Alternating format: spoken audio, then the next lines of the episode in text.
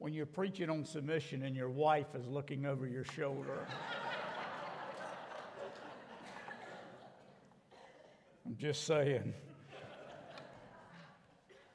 But why is this subject such a hot potato? Why is, why does there seem to be this all-out war between the sexes today? Actually, it's nothing new. Men and women have been putting the other down since time began. You remember Professor Henry Higgins in My Fair Lady? He said, "I'd face a new edition of the Spanish Inquisition than to ever let a woman in my life." It was W C Fields who said, "Women are like elephants to me. I like to look at them, but I don't want one of them in my house." Lady Nancy Astor once remarked, "I'm married beneath my level. All women do." Ladies, you're like this. How are men like parking places? All the good ones are taken. When you find one, it's handicapped.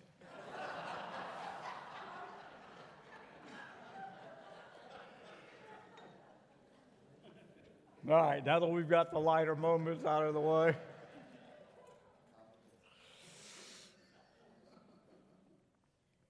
You know, from the very beginning, what God has created to be good and pure and noble, the devil has been constantly trying to destroy and tear apart. It's interesting to me that before God ever created a nation, before God ever created the church, He created man and woman, Adam and Eve, and He made them a family. From the very beginning, we see Satan slithering his slimy body up to Eve, trying to divide the two of them, her and Adam. And ever since that day, the devil has been trying to destroy the institution of marriage. The Bible says, what God has joined together, let not man pull apart.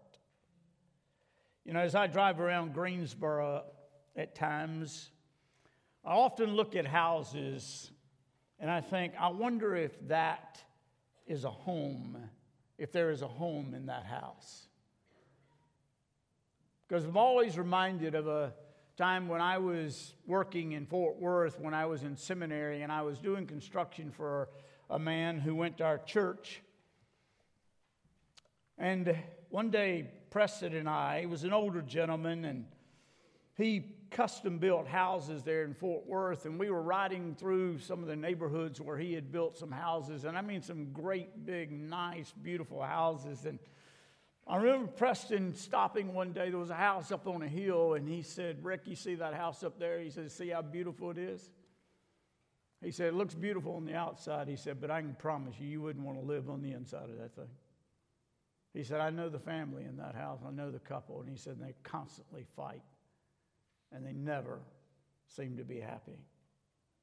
Why is that? The reason is,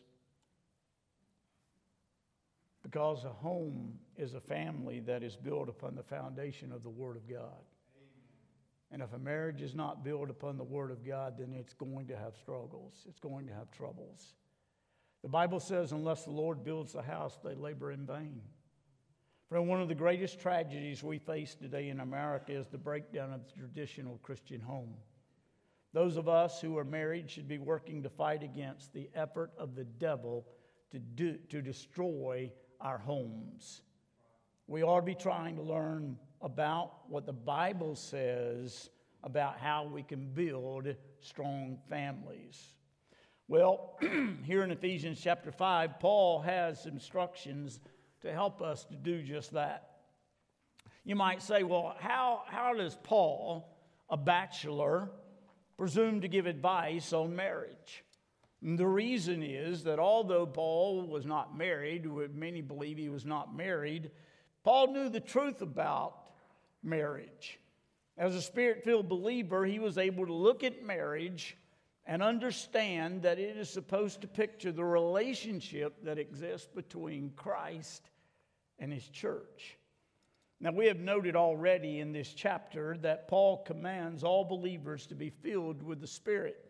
Look back there in verse eighteen. Paul says, "And do not get drunk with wine, for that is debauchery, but be filled with the Spirit." Friend, it is never God's will for a Christian to be drunk. That is a sin. Drunkenness also leads to other sins because it makes a person lose control. But in contrast, the Holy Spirit makes us self-controlled and filled with a deep sense of joy. The Spirit makes us like Jesus, our model for submission, for self-control. So how do we know if we're filled with the Spirit of God? Our worship of God and our relationship with other people are the signs, the indication that we're truly filled with God's Spirit, the way we worship and the way we relate to other people. Let's look, go back, let's just review for a minute. In the first place, the Spirit-filled life will produce a heart of praise. Look what he says in verse nineteen. The Spirit-filled Christian is a singing Christian. Listen, if you come to church and you can't sing, if you're if you have problems, you know, singing, or if you never have a song in your heart, if you never ha- are upbeat or feel the joy of the Lord and want to just bust out in song, there's probably something wrong Um, somewhere spiritually in your life. The Spirit-filled Christian is one. You don't have to carry a tune, okay? I just got an amen from my wife on that one. Not really, but I probably silently she did. You don't have to carry a tune to sing, but you ought to sing if you're filled with the Spirit of God. So, in the first place, the Spirit-filled life will produce a heart of praise. Second, the Spirit-filled Christian is a grateful Christian. That's what he says in verse twenty. Let me ask you, are you known for ongoing thanksgiving or for one who's always complaining or murmuring or criticizing or pouting? You see, a Spirit-filled believer is thankful, is a thankful person. They're not complaining all the time. When we consider what God has done for us, as Paul lays out in chapter four of this letter, how can we not live with constant gratitude for his amazing grace that we've just sung about? The final effect of the Spirit's fullness as it relates um, uh, to the believer is submission. Look what he says in verse twenty-one. That's where this text in verse twenty-two actually picks up from. Submitting to one another out of reverence for Christ.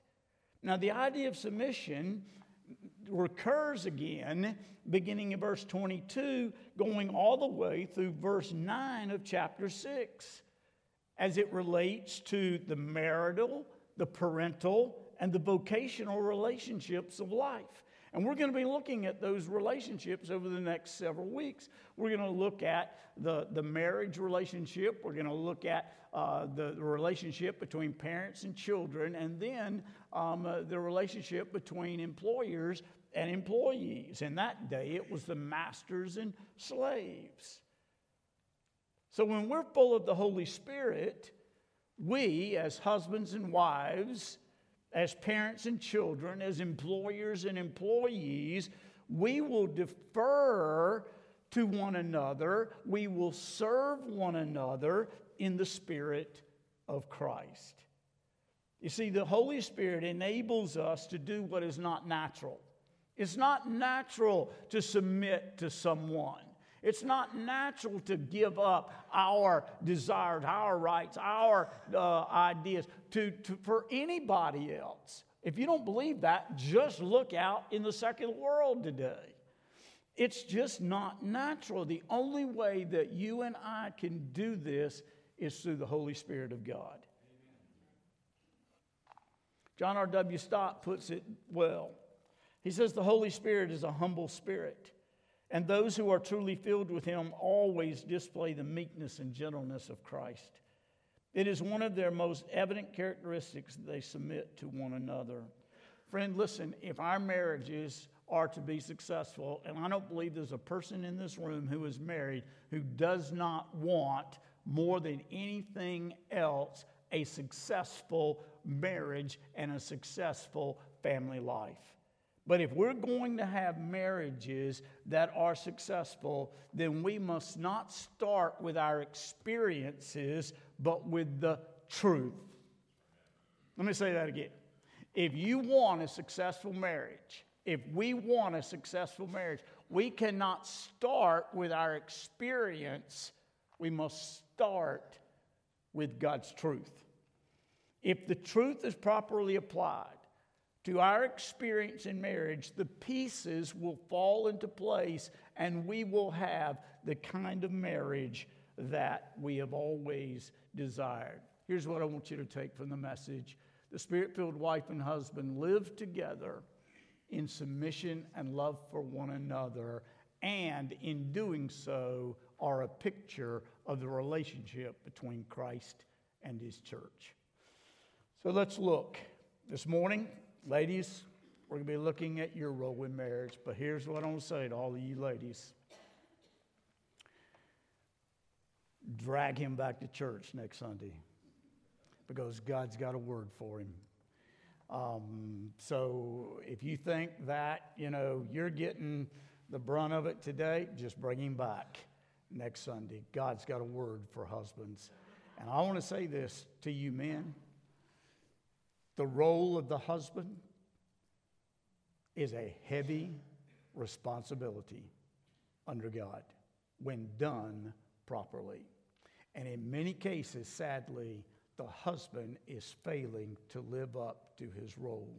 It's not justification for the wife's lack of submission, but it is a A reason for understanding that so many wives today are unhappy, dissatisfied, and discouraged, and just frustrated with their marriages.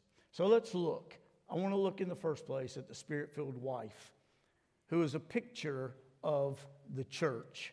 Well, let's read beginning in verse twenty-two. Paul says, "Wives, submit to your own husbands as to the Lord, for the husband is the head of the wife, even as Christ is the head of the church, his body, and is himself its Savior. Now, as the church submits to Christ, so also wives should submit in everything to their husbands." Now, here Paul outlines the roles, the duties, and the priorities of the wife in relation to her husband's leadership. And first, he deals with the matter of the wife's submission.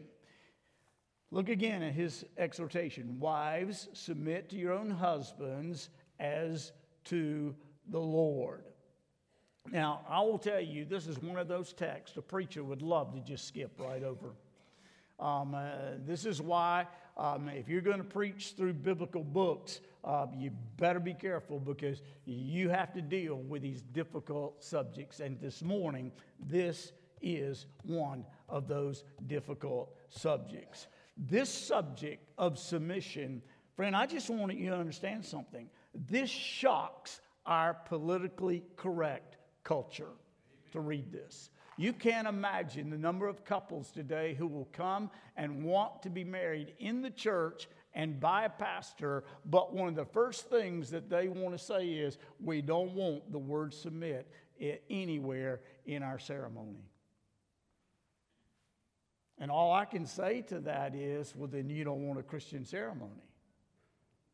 Because you can't take out what God has instructed to be, in, be included in a Christian marriage.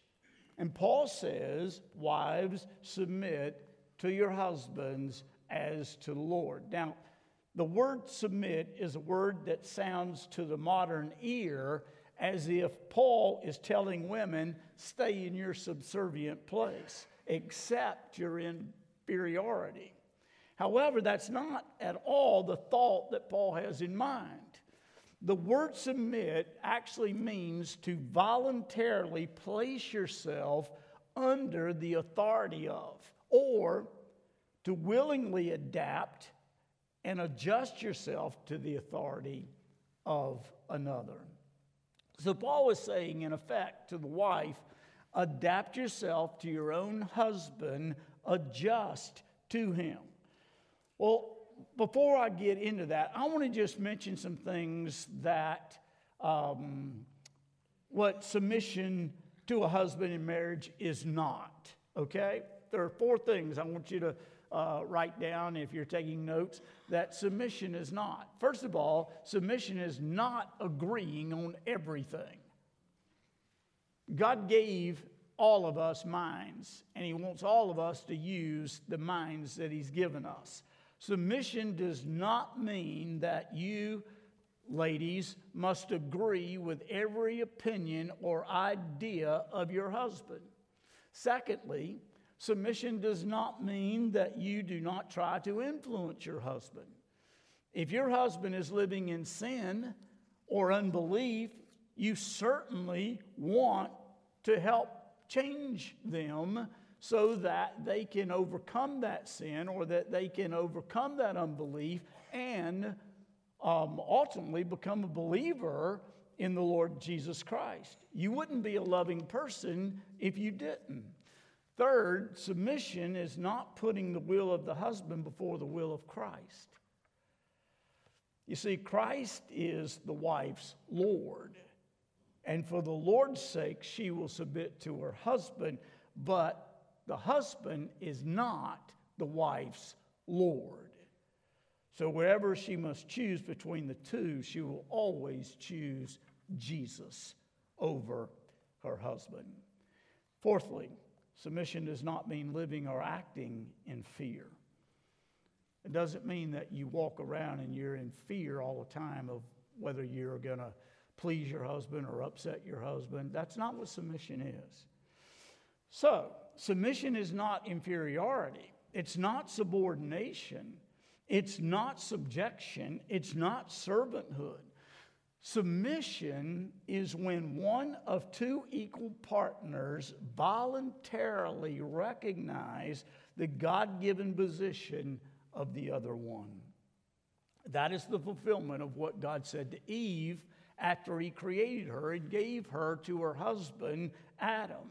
She was, according to Genesis chapter two, verse eighteen, she was to be a helper suitable for him. She's not to be his rival. She's not to be his slave. She is to be her husband's partner, um, his equal, um, uh, and um, uh, his uh, uh, companion. They're to work together to accomplish the aims and goals that um, they have set down together. So the husband has a leadership role, but that in no way diminishes the worth of the wife. The husband is incomplete without the woman, and the woman is incomplete without the man. Um, each for the other, and both for the Lord. So wives, for you to submit does not mean you are inferior to your husbands. Can I just say to you, in many, many cases, the wife may be superior to the husband. She may be superior intellectually. I know that's true in my marriage. You don't believe it? Just play some of those games with her. You'll find out how dumb you are and how smart she is. So it, it doesn't mean that you're inferior to your husband in any way, it, whether it's intellectually, whether it's morally, whether it's emotionally. Um, uh, you could be the superior one in the relationship, but that has nothing to do with one's willingness to submit or not.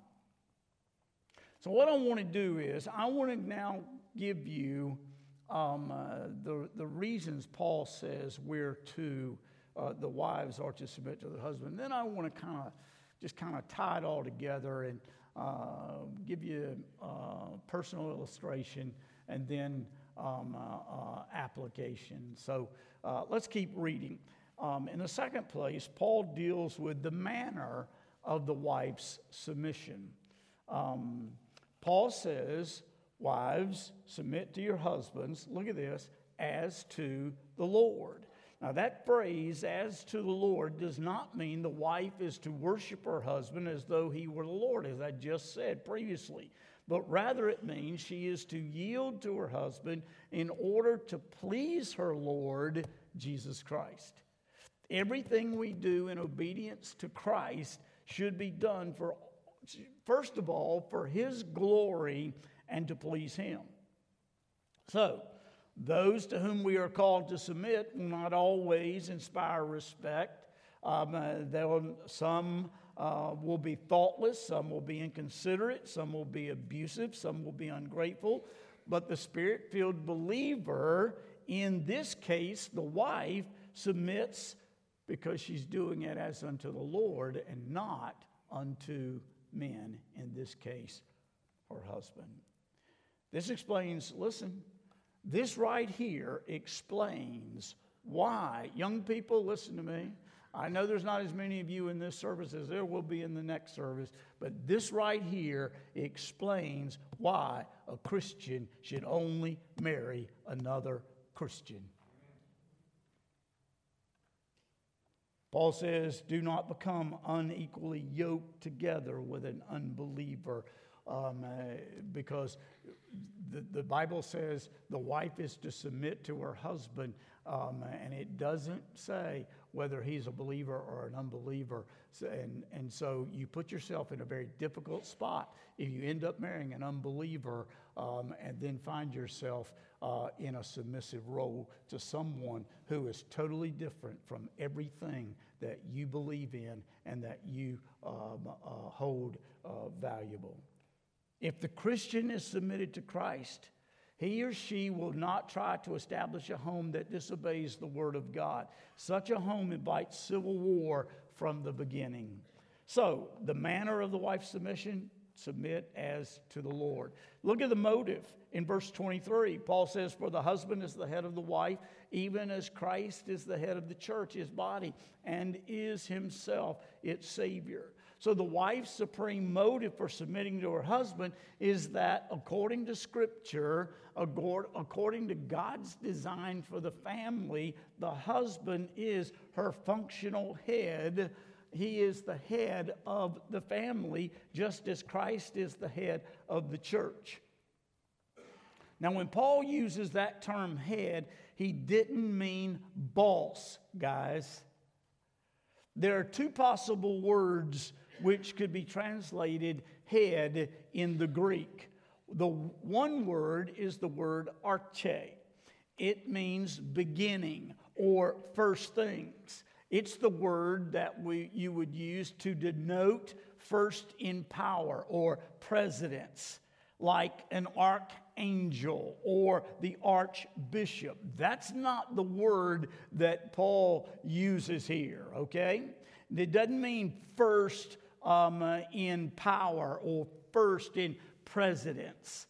Um, it, it, it, it, that is, that, that's clearly what some men think, but that's not what Paul means here. The second word for head is kephale.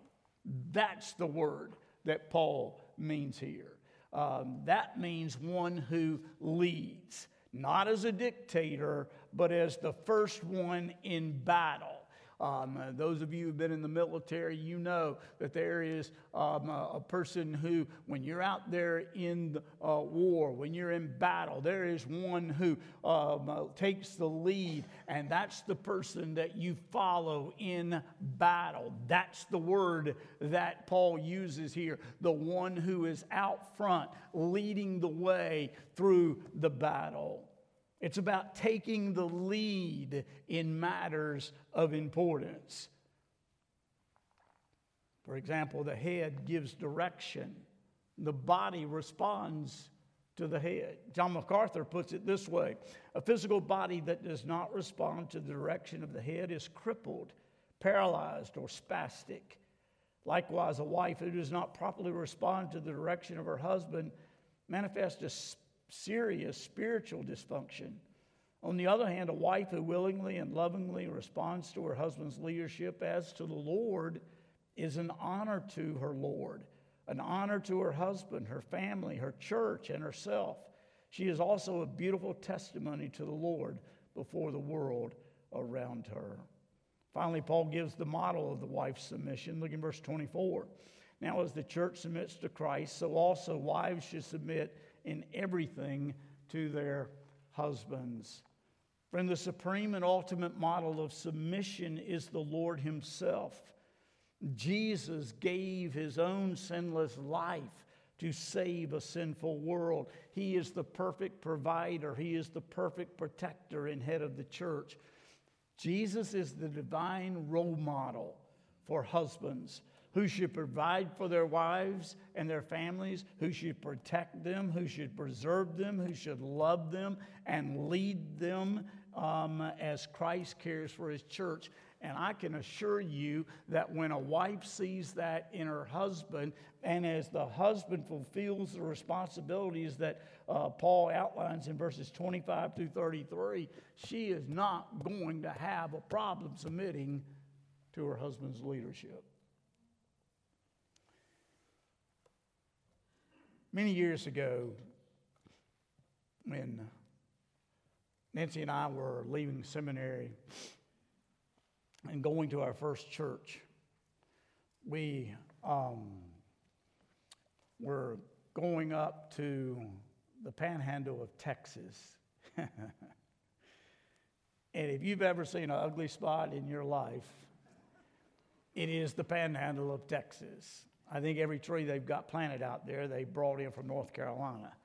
Um, there are not a lot of trees out there. Um, I'd, I'd never seen that wide open space anywhere uh, before in my life. We had gone to the little town of Panhandle. They had called us up there in view of a call, and um, we had met with the church. We had seen the town, which wasn't much. It was a, a little one-road town um, with some shops on either side of the road, and you could You know, um, uh, the big thing on Friday nights was for the teenagers to ride downtown. Well, it didn't take them long to do that. Um, you know, you went down one stre- stretch and that was it. Um, but I remember after that weekend getting back on the uh, plane there in Amarillo. And I said to Nancy, I asked her this question. I said, well, what do you think? What do you think about this whole situation? And I have never forgotten what she said to me on that plane that day as we were waiting for the plane to taxi and then take off. Without even hesitating, she said, "It doesn't matter what I think." Now, she wasn't saying that her opinion wasn't important.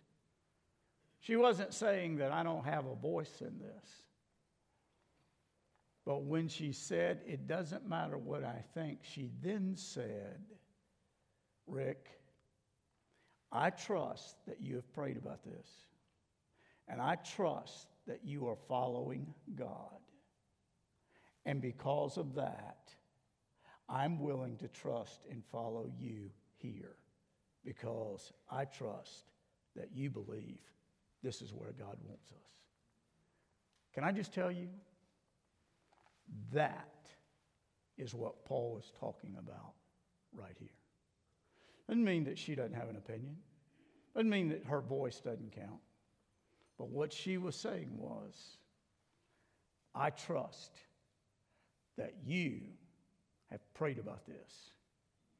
And what she was also saying is, you have a heavy responsibility in this decision, because the burden is on you if we come here.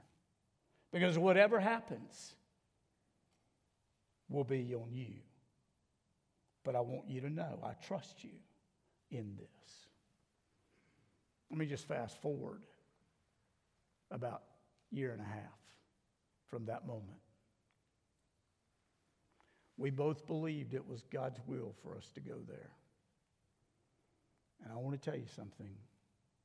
It was the absolute hardest, most difficult, hurtful time in all of our years of ministry as far as ministry itself goes. I can remember watching that young lady come in the house one night, the little parsonage we lived in. We got in the front door. She, I had barely got in the front door, and she turned around, threw her arms around my neck, and started bawling.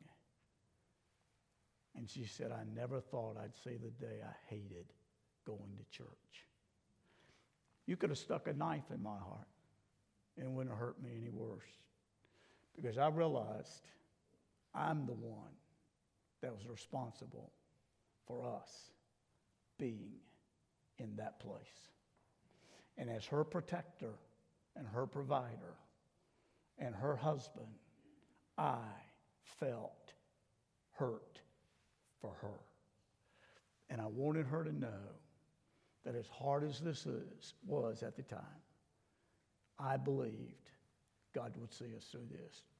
Now, if I had the opportunity to get her to stand up here today, she would testify like I am right now to tell you, as hard as that was, here's where the blessing came out of that. Because the both of us were in sync, because the both of us made a mutual decision together, me believing it was God's will, her trusting that and following, putting her faith in the Lord and in me, that was the right decision. Even as difficult as that decision turned out to be, thirty-some years later, we would both tell you those two difficult years in ministry were also the best years of our life. You know why? Because we drew closer together during that time than we ever thought possible. And because of that, because we had formed a team and a partnership, God used that to strengthen our marriage and prepare us for other trials down the road. Here's all I want you to understand this morning. I don't have a magic formula. I don't have. I am not a marriage counselor. Lord knows, Nancy could get up here and tell you we've still got things we wrestle with. But I know this.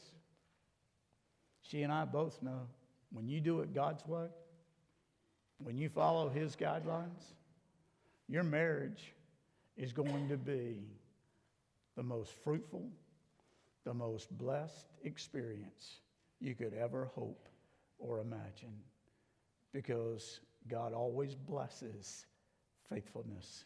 God always blesses obedience, and God always honors those who honor Him.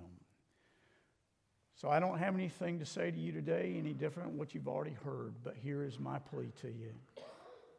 Please quit listening to the voices of the world outside who tells you that you are a strong person, and a strong person doesn't submit to anyone. Can I just say to you, the very opposite is truth. The stronger person is the person who is willing to humble themselves and submit. Why? You want an example? Jesus Christ left the glories of heaven, the Son of God, to come to this earth. And what did He do? He submitted to the will of the Father. He left the glories of heaven, came to this earth, and then submitted Himself to the very likes of people like you and me, and went to the cross and died on our behalf. Why? Simply because He had submitted Himself to the Father's will, and simply because He loved this world so much. And I would say to you this morning, and I would encourage you, don't do it for anyone else. Do it for the Lord. And when you do it for the Lord, God will honor that and God will bless it. And so this morning, I just want to just say, do you want a happy marriage? Do you want a fulfilling marriage? Do you want a better marriage than maybe you've had up to this point? I don't have any secret formula. I don't have any tricks. But I do have this book. And I know when we abide by this, God always blesses it. And I believe it's time that the church got back to the teaching of God's word. And we listened to what God says and not what the world is saying. And we started doing as God is leading us. Now, men, that means you and I have a responsibility as well. And next Sunday,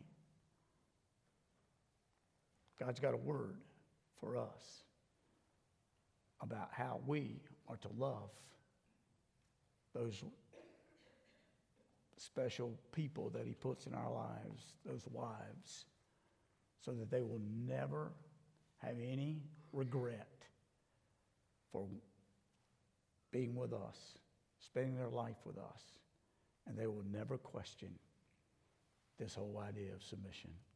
Why would you question submitting to someone who loved you so much that they would be willing to die for you? And that's what Paul says. Love your wife as Christ loved the church and gave himself up for it. Stand with me if you will.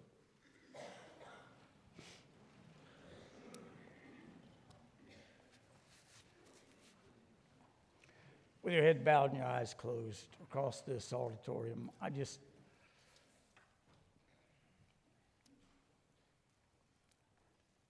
I'm just going to be honest with you today. I wrestled with this text all week because I know the jokes that are made about this text. I know the criticism, and, and I know that reading Scripture and looking at our real life situations, it's difficult. I get that.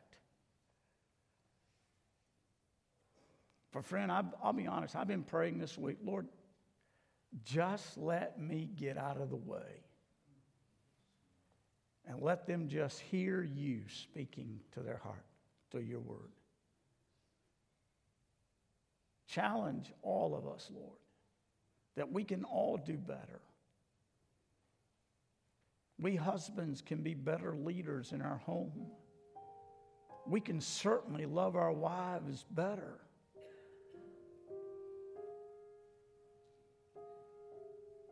Wives,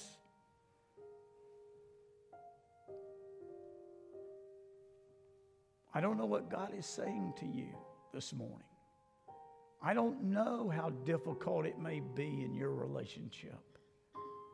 I don't know how unhappy you are. I don't know how frustrated and empty you feel. But I know this. Nothing's ever going to change until you're willing to take the first step. Not for your husband's sake, but for the Lord's sake.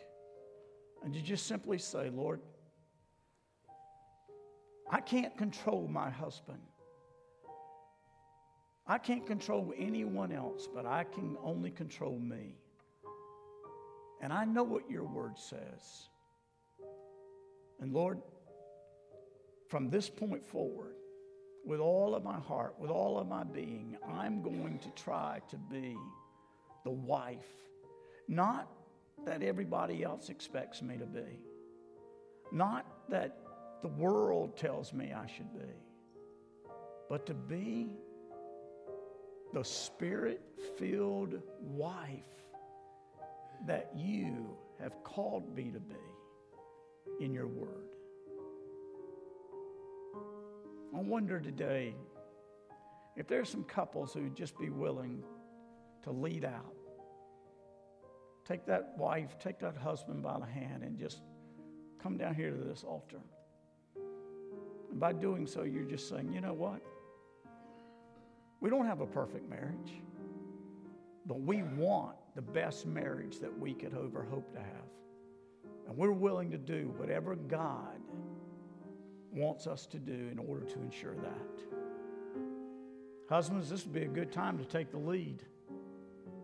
And just take that